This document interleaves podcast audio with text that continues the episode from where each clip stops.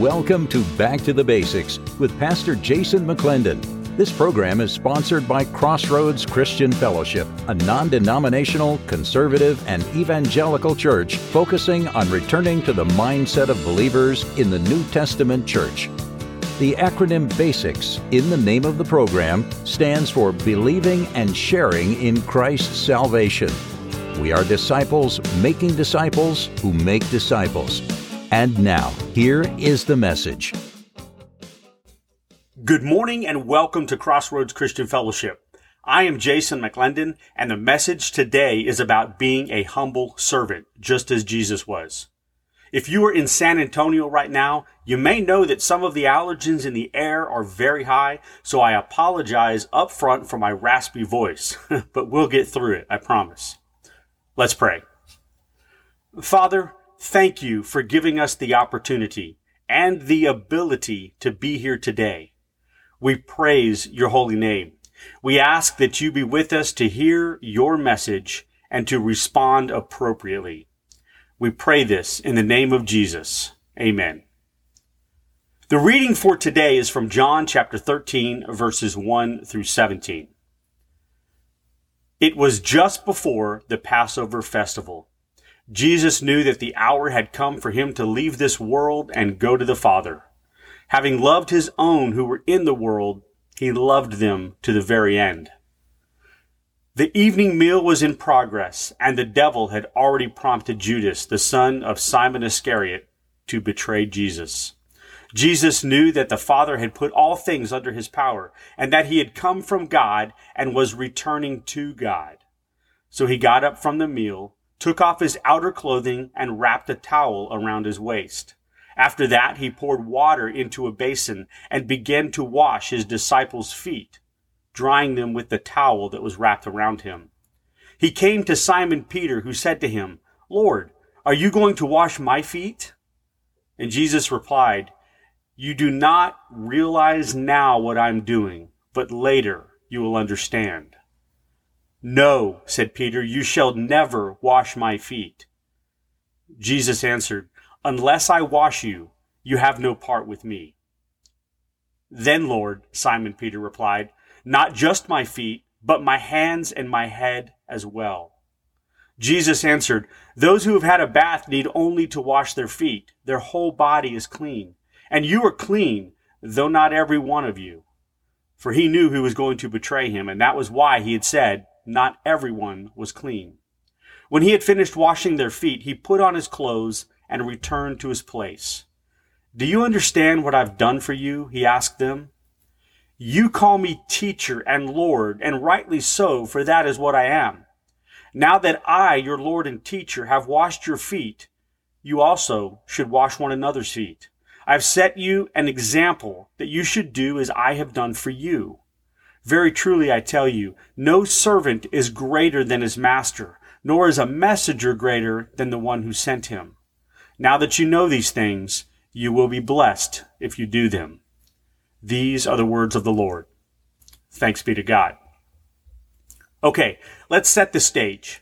Jesus and his closest disciples were getting ready for the Passover celebration. Now, I say his closest disciples because remember, at this point, there was the 12, but there were also hundreds of others. So this circle of the 12 was getting ready for the Passover meal. Jesus, of course, knew that he would be killed the next day, but no one else knew that. There were some pretty significant things that happened right about this time. For example, it is during this dinner that Jesus institutes what is now known as the Lord's Supper or communion or the Eucharist, depending on which church you attend. And it was with this dinner from which Judas Iscariot left after eating to go get the soldiers to come arrest Jesus the night before his crucifixion. But shortly before this time, Jesus had been preaching that the coming of his kingdom was imminent. So one of the discussions amongst the disciples was about who was the greatest. It is very possible that the disciples who had been following him for several years still didn't get it, and they had expectations of earthly power and prestige. They could have been talking about who was going to be holding the positions of leadership in this earthly kingdom that they still expected him to set up. It was all about ambition and power and authority. So Jesus then had to teach this very important lesson about humility and service to others. He had to demonstrate the royal act of service, and he had to do it right now because he would die the next day. He knew that he was about to be betrayed. It was the only chance he had left to teach this lesson. Sometimes, though, I wonder how well this lesson is received amongst Christians even today. I've seen this habit of church organization where pastors have all sorts of fancy titles that make it seem as if they're elevated above other people. I saw one recently where the title was the Reverend Dr. Senior Bishop So-and-so. It was even funnier to me knowing that the doctor part came from an unaccredited college, a diploma mill, who gave this guy an honorary doctorate. Sometimes I see independent churches where the pastor has the title of bishop. I even saw one where this independent church's pastor was an archbishop. Now come on, how egotistical is that? In some churches, the senior pastor's wife is known as the first lady, just like the president's wife, the president of the United States.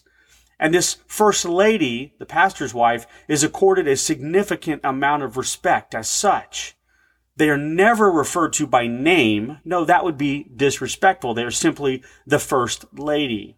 Now look, the wife of a pastor should be respected. The role of being a pastor's wife is a tough job. Her husband is on call all the time. He often works many more hours than a normal 9-to-5 job.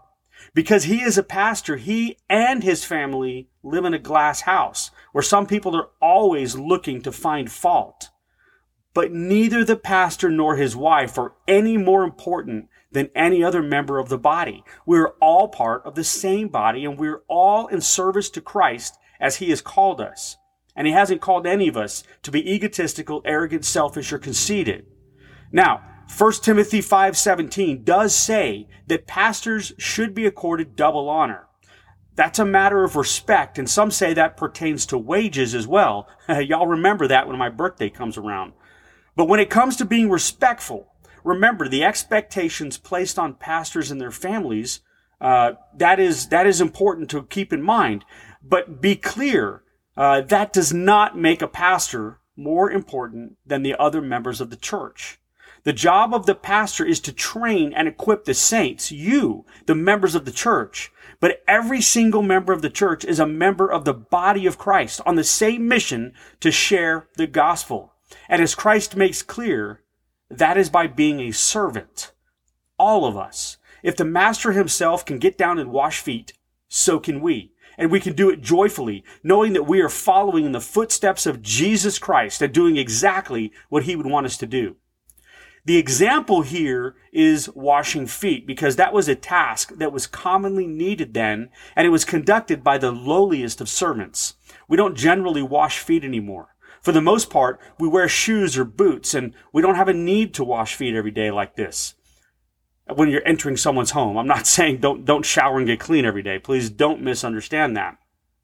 But the application here is the willingness to be a servant and to do things that only the lowliest of servants did in the name of serving and representing Jesus Christ. Some churches still do this today. They practice this act of foot washing, but they're doing it as a ritual. It is no longer actually necessary. And today it's just a show of willingness to serve others. So the real question is, when someone practices foot washing in a church, are they taking this as a literal command to wash feet, or with the appropriate application to serve other people under the lowliest circumstances as needed? Because that is what it is really all about. Here's the difference. If you walk over to your neighbor's house, take off their shoes and start washing their feet, they'll probably punch you in the face. But if you walk over to your neighbor's house and start shoveling the snow off their sidewalk, that's service. Or you start taking their garbage cans out to the trash when needed, or back to their driveway after trash pickup so the cans aren't out all day. That is service. There are so many little things we can do to help other people every day.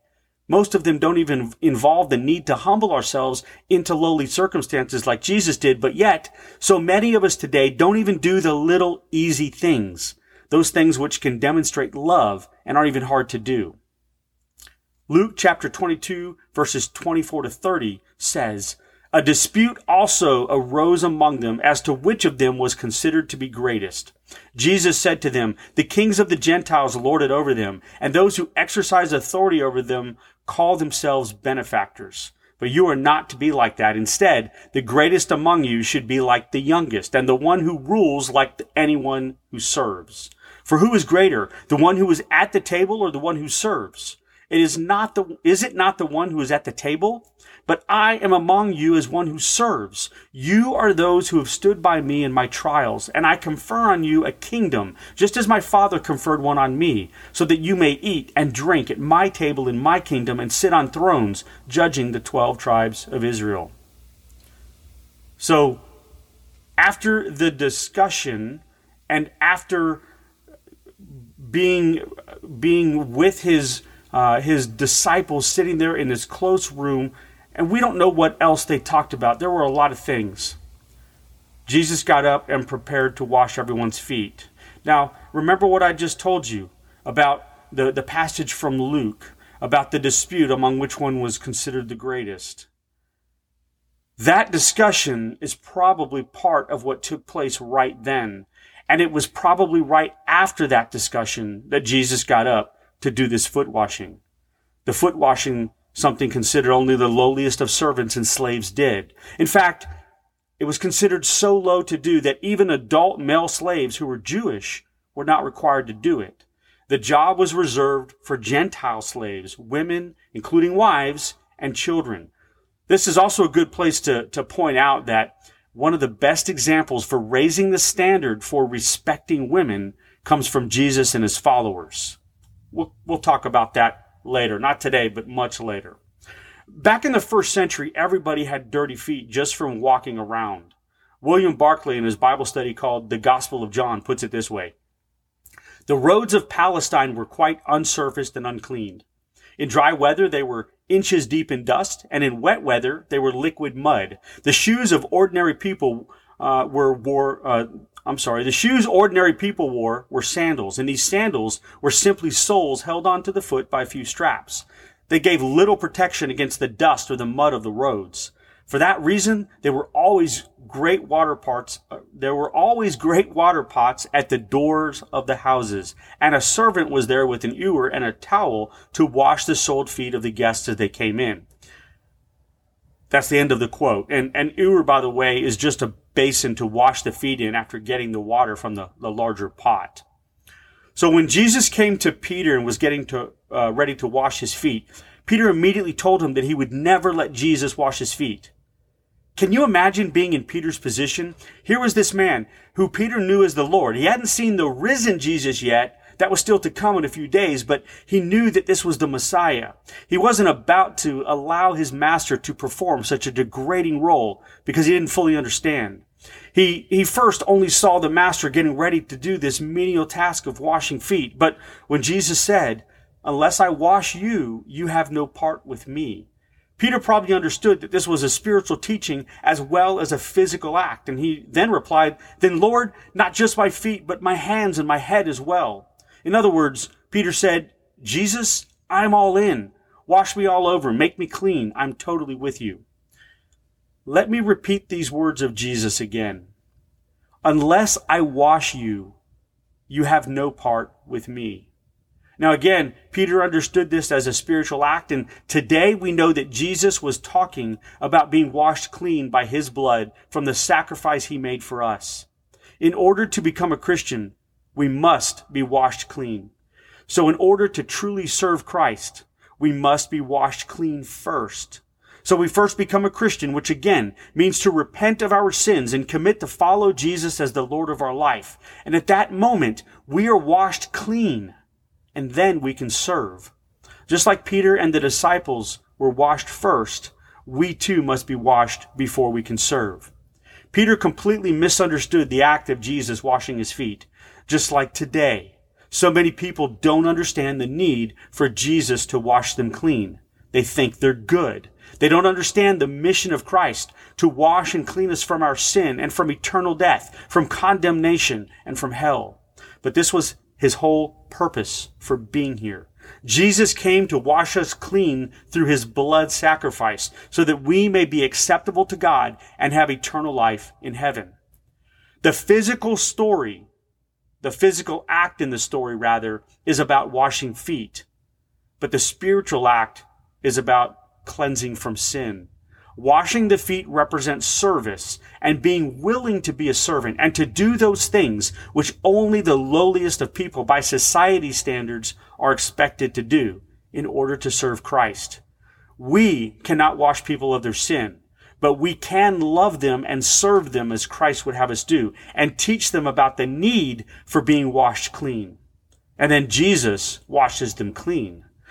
We can help them get to a place where they not only understand the need to be clean, but they desire that relationship with God. We can help them get to a place where they recognize that they are a sinner in need of a Savior. We can help them understand why they need to repent and then allow them the opportunity to commune with the Holy Spirit. I want to bring up one other important point here. Jesus said, those who have had a bath need only to wash their feet. Their whole body is clean. Once you are washed, you don't need to be washed again. Once Jesus has cleansed you, you are saved. However, note that we still need to continue to wash our feet. As we walk through the dirt and pick up dirt, as we walk through the world and pick up dirt, we need to rid ourselves of that dirt. Tiny little dirty sins will pile up, and we need to constantly clean off this pollution so that we don't have dirty feet. If you are a Christian, you know that you didn't instantly become perfect the moment you accepted Christ. We are washed clean and made perfect in God's eyes, but yet we continue to sin. We have to make an effort to clear our lives of that sin. We have to make an effort to clean our feet as often as necessary. As servants of Christ, we are to serve others. We are to minister to the human needs of others in all humility. And we are to minister to the spiritual needs of others in all humility. It is easy to serve people who we consider to be great or rich or powerful, but we are to serve everyone just as Jesus did. If he humbled himself to wash feet, how much more should we, as his servants, be willing to do? In serving others in the spirit of love, we serve God. Let's pray. Father, once again, thank you. We know that quite often we get prideful about who we are and what we've done. We ask that you help us to remember and to act as humble servants so that we can truly perform the role you have for us in building your kingdom. Show us opportunities to serve and give us the right heart to do so. In the mighty name of your Son, Jesus, we pray. Amen. Ladies and gentlemen, as you know, running a ministry is not free. There are many costs associated with developing and running programs, and we humbly ask for your support, especially if our messages have touched your heart or you believe they will touch the hearts of other people. We ask that you first pray about how God wants you to proceed, and then, if you feel led, help us focus on building the kingdom of God.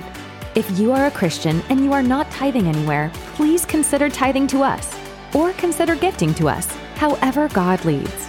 Remember, the money you have is God's money that He blessed you with to manage and to be a good steward.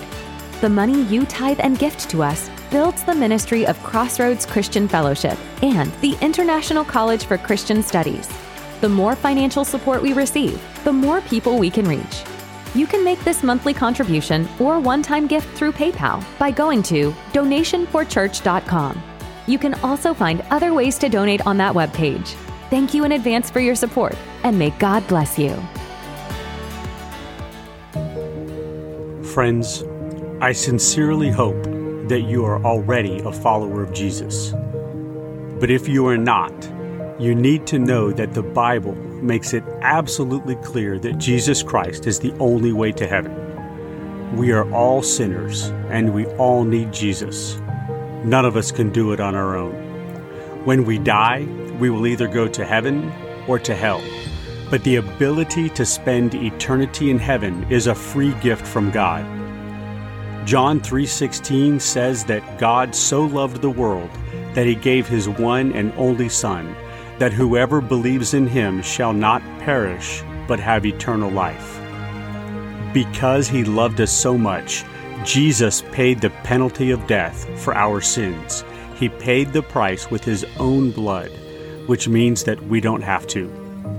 That gift is free, and to receive it, all you have to do is recognize that you are a sinner in need of a Savior. Confess your sins to God, repent of your sins, in other words, you have to turn away from them, and turn your life over to Jesus, asking Him and allowing Him to be the Lord of your life. Remember, just because you repent and make Jesus your Lord does not mean you will instantly become perfect. But you do need to strive to model your life after Jesus. There are no magic formulas or special prayers to become a Christian. Just make it known to God. Just tell Him. He knows what's in your heart. Now, if you've made the decision to dedicate your life to Christ, which is often referred to as being born again, or if you've made the decision to rededicate your life to Christ, please let us know. Go to iamsavedbyjesus.com and tell us about your decision. We'd love to hear from you, and we'd love to know if we can help you along the way. If you haven't made that decision yet, please pray about it, and we'll pray for you too if you let us know. This is the most important decision you can ever make in your entire life. It only takes a few seconds to decide, but the ramifications of your choice are literally eternal. Take it seriously. Remember, go to iamsavedbyjesus.com, and we look forward to hearing from you. God bless. Well, it's almost time to go. Thank you for sharing this time with us. We are praying regularly for you and ask that you do the same for us. Until we come together again, may the Lord bless you and keep you. May the Lord make His face to shine on you and be gracious to you. May the Lord turn His face towards you and give you peace. Go now into the world and serve the Lord. Amen.